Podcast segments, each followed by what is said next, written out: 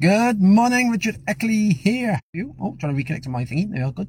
Um, you're on a Monday, so we're on a Health Monday on your four keys to a healthier, happier you. And we do seem to live in a, in a crazy world. I mean, life is really about getting balance in your life, to try and get things going normally and ticking over nicely.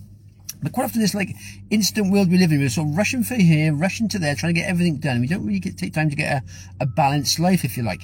Well, the best way to sort of, I can say to sort of look at this is imagine looking at your life from like a 30,000 foot view. So you're looking down on your life. And basically there are four big circles below you and they're labeled health, wealth, relationships and mindset. And every day you're at this 30,000 foot view and you're looking down and seeing how much time you spend in each circle. Now, quite often when we're trying to sort of get work done, get stuff done, we're spending all our time in one circle and not really traveling into the other circles at all. So just focused on this one area of our life. And that's not balanced life. So it's thinking, okay, now how can I perhaps combine couple of circles? So perhaps for your, your work and your health, but it's just something simple like perhaps going for a walk to make some phone calls. You're doing some exercise while you're doing your business phone calls. So it's that sort of thing, combining them. But every day, we need to spend at least a few minutes in each of these circles. We're either working on our health, on our wealth, on our relationships, on our mindset.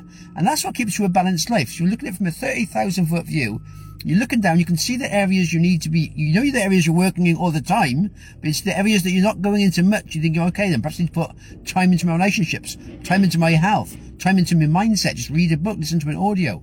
And it's then realizing, okay, if I can look down on these four circles of my life and make sure every day I'm spending some time in each of them, then we've got a balanced life. We're moving forward on all areas of our life, as opposed to just focusing on one area and then we're ignoring the other areas, and that's going to lead to problems in the future.